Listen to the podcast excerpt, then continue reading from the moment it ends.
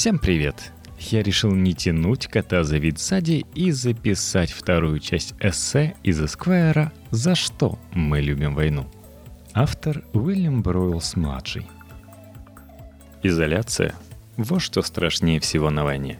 Военный историк С.Л.А. Маршалл проводил обширные исследования на материале Второй мировой войны и войны в Корее и обнаружил, что только 25% людей – попавших под вражеский огонь, сами стреляли в ответ.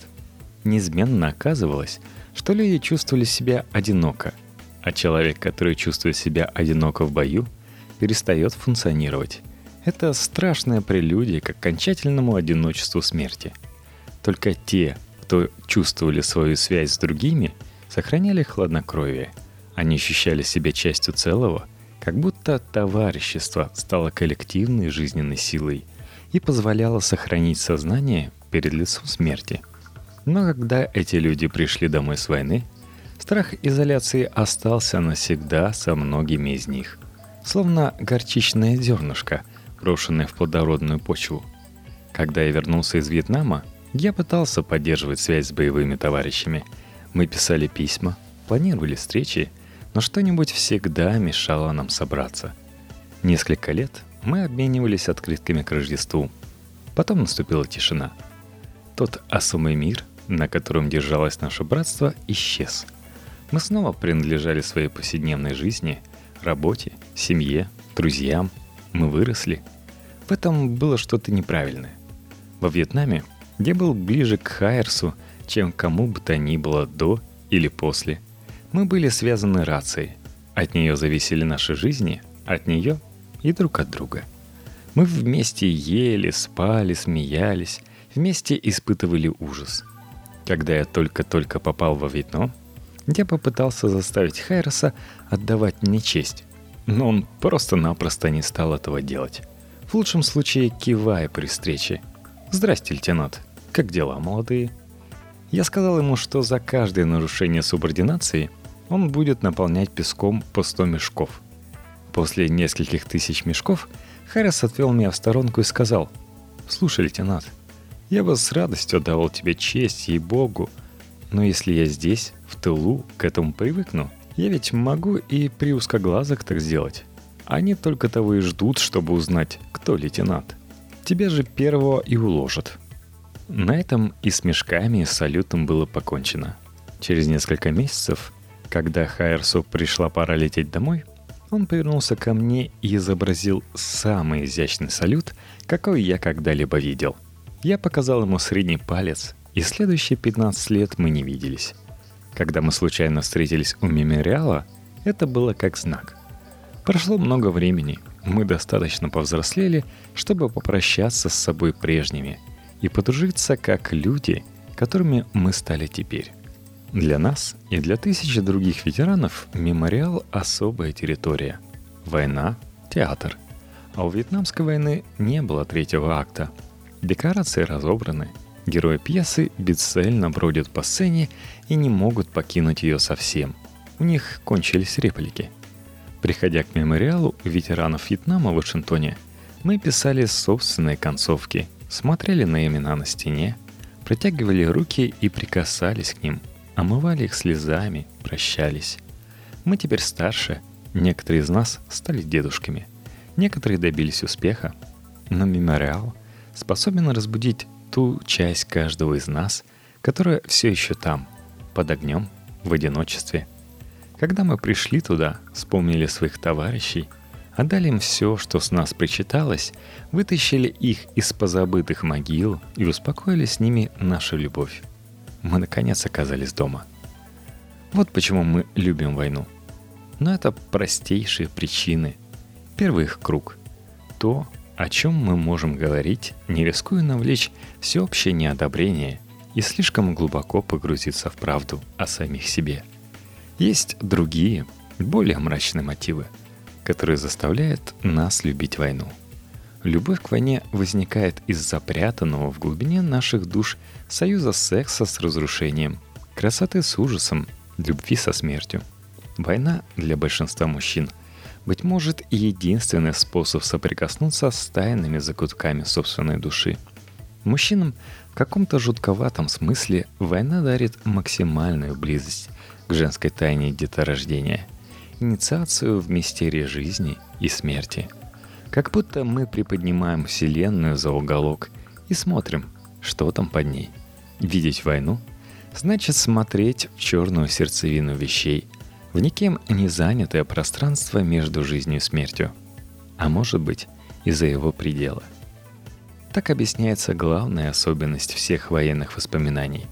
Каждая хорошая военная история лжива, по крайней мере, во многих важных деталях. Чем лучше история про войну, тем меньше шансов, что она приключилась на самом деле. Роберт Грейс писал, что для него главным последствием Первой мировой стала невозможность говорить правду. Я никогда в жизни не слышал, чтобы Марпех рассказал репортеру, какую-нибудь военную байку и не соврал. Некоторые из тех историй про войну, что я сам рассказываю, тоже вранье. В них есть нравственная и даже мифологическая правда, но не буквальная. Они обращены к рассказчикам не меньше, чем к слушателям. И тем, и другим они напоминают про их место в мире. Это простые истории, которые рассказывают у костра в продымленных вигвамах после того, как трубка совершила полный круг. По большому счету, все они одинаковые. Лучшие военные байки про Вьетнам собраны в депешах Майкла Гера. Одна из самых известных такова. Вот какую историю он мне рассказал. Глубокую, тонкую, как редко бывает. Прошел год, прежде чем я ее понял. Патруль... Патруль поднялся на холм. Назад вернулся один человек. И он умер — не успев рассказать нам, что произошло. А я только внутренне собрался, приготовился ждать, что будет дальше. Но продолжение, судя по всему, не предусматривалось. Когда я спросил, что же случилось, он посмотрел на меня с жалостью. Стоило рассказывать байки такому мудаку, как я. Это отличная история. Боевой хайку, целиком сплетенная из пустот и тьмы, гудящая мрачным предчувствием – Кажется, что такое могло родиться только во Вьетнаме. Но теперь послушайте вот это. Все мы отправились в Геттисберг летом 63-го. И некоторые из нас оттуда вернулись. Вот и все. Остальное подробности. Так рассказал с рождения при Гиттенсберге некий Практилис Суон, капитан армии конфедератов. Стиль другой, но история та же – и рассказывает ее, я подозреваю, с тех пор, как существует война. Ее цель — не просветить, а создать барьер. Ее содержание не то, что случилось, а потребность поставить служителя на место. Я страдал, я там был, а ты — нет. Только это и важно. Все остальное не передать словами. После самых страшных вьетнамских трагедий говорили, это ничего не значит — но на самом деле подразумевали «это значит все». Это значит слишком много. Язык не справлялся. Военная история обитает в мифологическом мире, потому что каждая военная история рассказывает про смерть. И одна из самых неприятных причин нашей любви к войне в том, что мы любим разрушение. Нас радует убийство. В своей прекрасной книге о Второй мировой «Воины. Размышления о мужчинах в бою» Глен Грей пишет, «Тысячи молодых людей, никогда не подозревавших о том, что в них живет такое стремление, обучились в ходе военной жизни безумной радости разрушения». Именно это имел в виду Хемингуэй, когда писал «Признайся, что тебе нравилось убивать. Это нравится всем добровольцам. Признаются они в этом или нет?» – мы с моим полком продвигались по Вьетнаму, сжигая хибары. Обратите внимание, как язык пытался нас освободить. Мы не сжигали дома и не стреляли в людей. Мы сжигали хибары и стреляли в узкоглазых. Убивая собак, свиней, кур, разрушая. Как сказал Хайерс, тогда нам казалось, что это круто.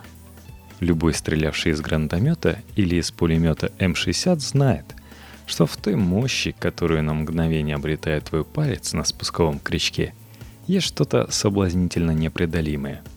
Это волшебный меч, Эскалибур Марпеха. Все, что требуется, двинуть пальцем почти незаметно, со скоростью желания, проносящегося в мозгу как тень. Это даже не полноценный синаптический импульс, но в ту же секунду вспышка звука и энергии вырывается наружу. Ее достаточно, чтобы зажегся грузовик или дом. Или даже чтобы какие-то люди перестали существовать. Все летит, разрывается и снова превращается в прах. Есть связь между этим восторгом и играми, в которые мы играли детьми. Всеми этими казаками-разбойниками и проще войнушкой. Всеми этими пив-паф ты убит, когда каждый убитый вставал и играл по новой. Это фантазийная война. Это то, что мы чувствуем при знакомстве с фильмами и книгами о ней, где смерть не имеет последствий, где у нее нет той жуткой окончательности, как у крови, вытекающей из наших безнадежно хрупких тел на грязную землю. Не только мальчики склонны так фантазировать. Порой эта страсть охватывает стариков, никогда не бывавших на войне. Когда они произносят торжественные речи на наших похоронах и проливают такие же слезы, как над солдатами в кино. Слезы фантазии, дешевые слезы – Любовь к разрушению и убийству вырастает из этого представления о войне как об игре. Но поскольку такая игра смертельно опасна, она кажется еще привлекательнее. Это игра, в которую играют выжившие, уже повидавшие смерть вблизи и в глубине души осознавшие, как она повсеместна, как обычайна и как неизбежна. Не знаю, убил ли я кого-нибудь во Вьетнаме – но пытался я изо всех сил. Я целился в сторону ночных ружейных сполохов, швырял гранаты из засады, направлял артиллерийский огонь и бомбардировки в места вероятного расположения противника. Если другой полк уничтожал больше врагов, я расстраивался, как будто экипировавшись перед футбольным матчем, я не мог выйти на поле. Как-то раз после очередной засады мои подчиненные притащили труп северо-вьетнамского солдата. Чуть позже я обнаружил мертвеца возле ящиков из-под провизии. На него надели темные очки, на колени положили развернутый плейбой, в рот ставили сигарету, а на голову наложили здоровую, идеальной форму кучку говна. Я изобразил возмущение. Глубление над трупами считалось делом не американским и бесполезным. Но никакого возмущения я не чувствовал – под маской добропорядочного офицера я тайно ржал.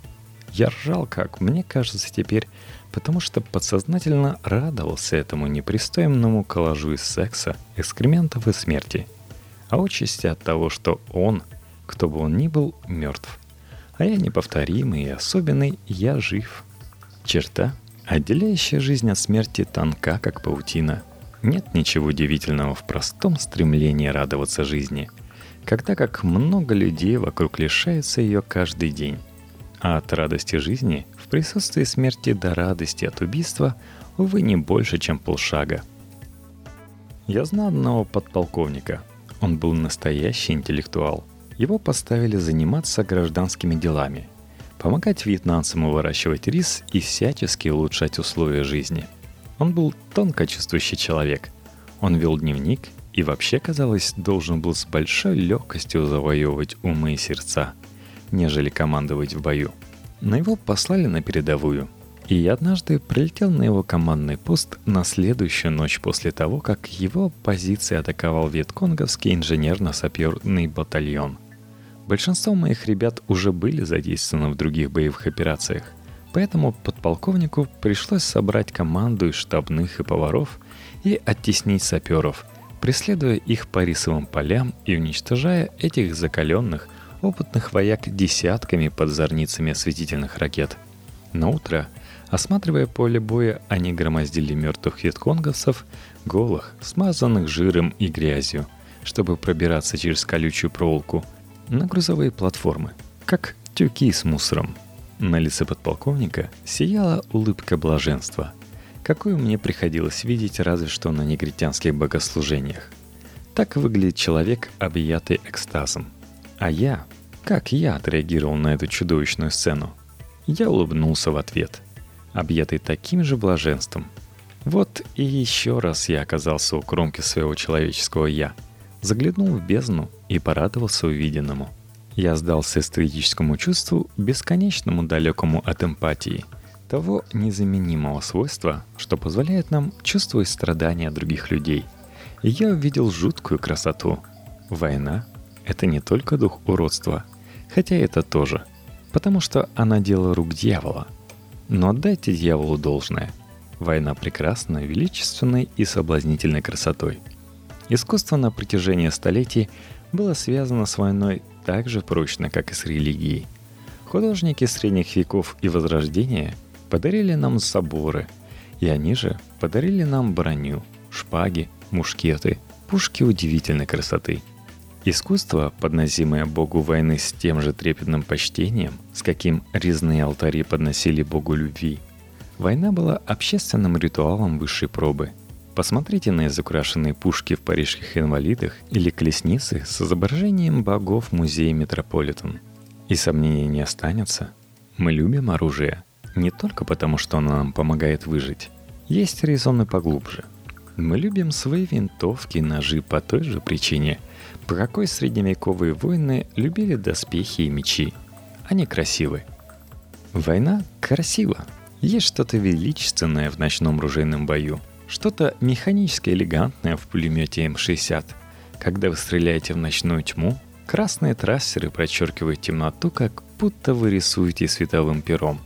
Потом маленькие световые точки начинают подмигивать в ответ, и зеленые трассеры АК-47 сплетаются с красными. Все это происходит на огромной скорости, но кажется замерзшим во времени – выгравированным на теле ночи.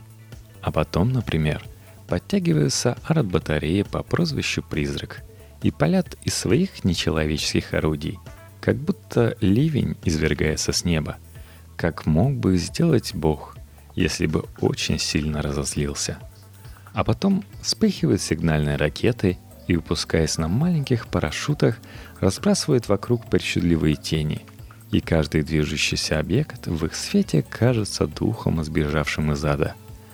Днем ничего столь же картинного не увидишь, но все равно происходит много интересного. Многие любили напалм, его тихую мощь, его способность взорвать, мгновенно воспламенить целую рощу или деревню. Мне всегда казалось, что напалм переоценивает. Ну разве что вам нравится вид горящих покрышек. Я предпочитал белый фосфор – он взрывается с чрезвычайной элегантностью, укутывая цель в плотный белый дым, разбрасывая во все стороны пылающие алые кометы с длинным светлым плюмажем. Еще больше, не меньше, я любил его за то, что он был предназначен для убийства, для уничтожения. Соблазн войны в этой концентрированной красоте. Да, отделенной от всех правил и установок цивилизации, но все же красоте – Большинство мужчин, побывавших на войне, и большинство женщин, сталкивавшихся с войной, помнят, что никогда в жизни их сексуальность не была на таком подъеме. Коротко говоря, война возбуждает.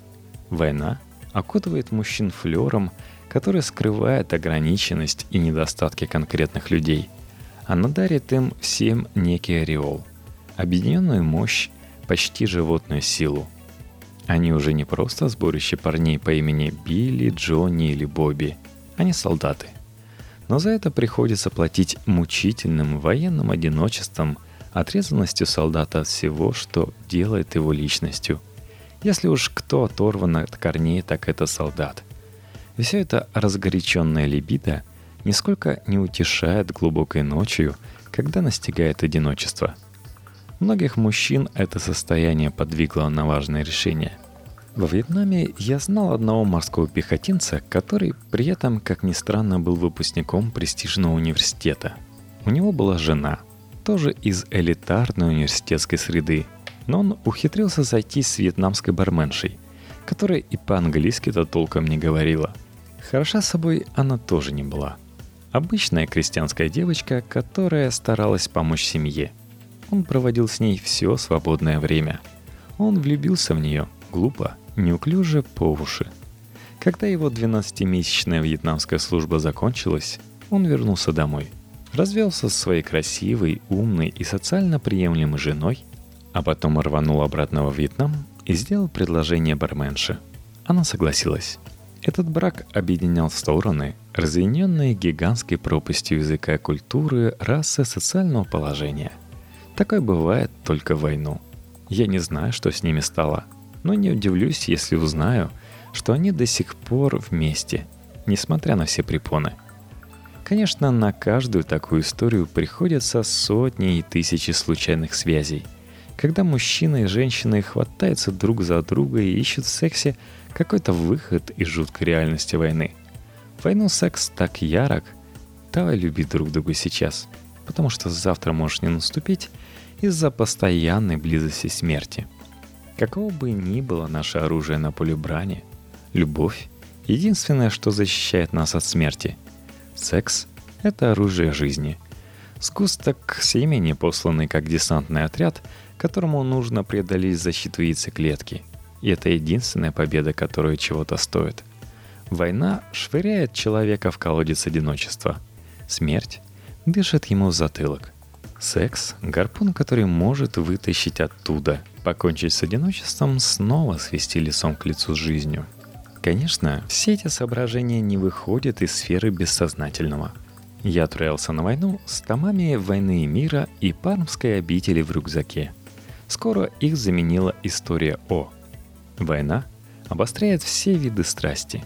Я не могу описать, как я мечтал о конфете, о чем-то вкусном. Я хотел батончик Марс больше всех сокровищ мира. Но этот голод тускнел по сравнению с той силой, которая бросала нас к женщинам. Любым женщинам. Женщинам, на которых в мирное время мы бы даже не взглянули. А теперь они властно вплывали в наши фантазии и поселялись там – Нередко мы притворяли свои фантазии в жизнь, отчего всегда разочаровывались и испытывали еще больше голод. Уродливейшие проститутки специализировались на групповухах, ублажали по несколько человек, а то и целую роту. Это был род причастия, чувство общности, которое выходило за рамки сексуального. В сексе зверь был заметен даже лучше, чем в убийстве. Он сидел на четвереньках, пуская слюну, потешаясь над моей слабостью, зная, что я ненавижу себя, но не могу остановиться, что я буду возвращаться снова и снова. Когда срок моей боевой службы подошел к концу, я пошел работать в штаб дивизиона и вызвался преподавать английский взрослым вьетнамцам. Среди моих учеников оказалась красивая девушка, чьи родители погибли в Хюэ во время новогоднего наступления 1968 года. Она влюбилась в американца из гражданских, который работал в консульстве в Дананге – он убыл к очередному месту службы, пообещав, что вызовет ее к себе. Больше она о нем не слышала. Ее печаль притягивала. Как-то так получилось, что мы стали встречаться после занятий. А потом я начал тайком одалживать полуторку и ездить с ней в Дананг по ночам. Она жила в маленьком доме неподалеку от консульства вместе с братьями, сестрами, дедушкой и бабушкой. В доме была одна комната – поделенная посередине занавеской. Когда я приезжал, остальные члены семейства удалялись за нее. Под их приглушенные разговоры, под запах кухонного масла и гниловатой рыбы мы шептались и ласкали друг друга. Мне это было нужно больше, чем ей. Я хотел ее отчаянно, но ее нежность и ранимость, ее хрупкая цветочная красота не могли удовлетворить мою одержимую смертью похоть.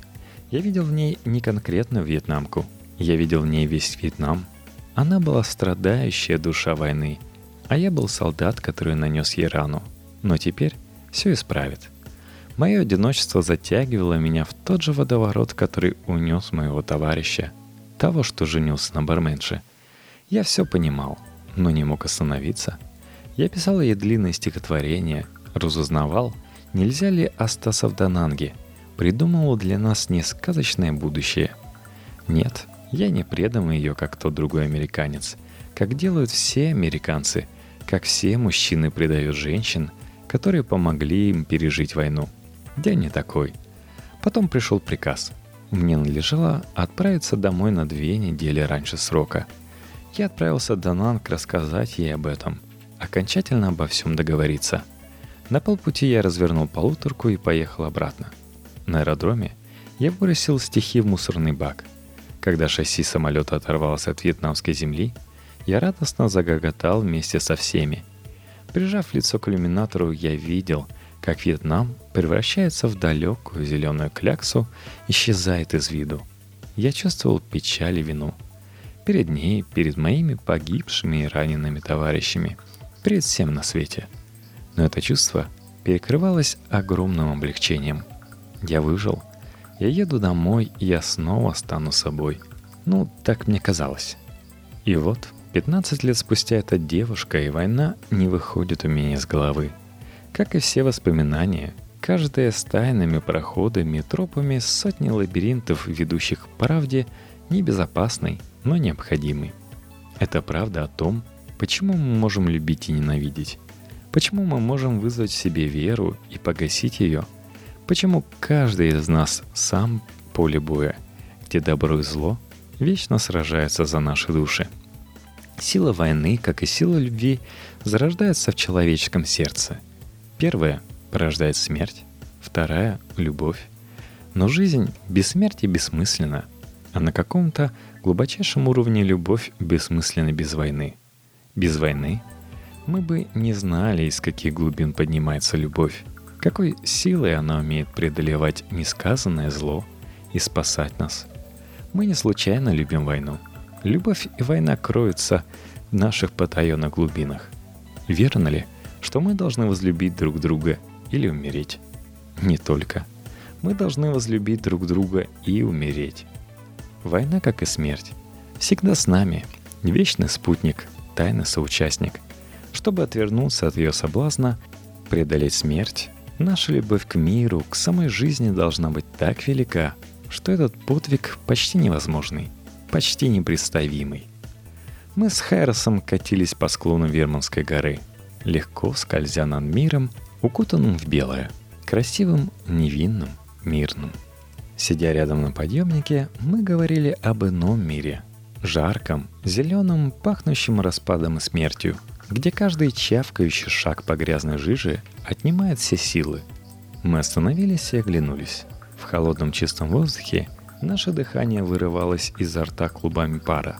Наши дети катились нам вслед по склону холма, согнувшись, маленькие комочки жизни на опасной лыжне. Хайерс повернулся ко мне и с улыбкой сказал. «Далеко мы ускакали от Вьетнама, правда?» «Да» и «нет».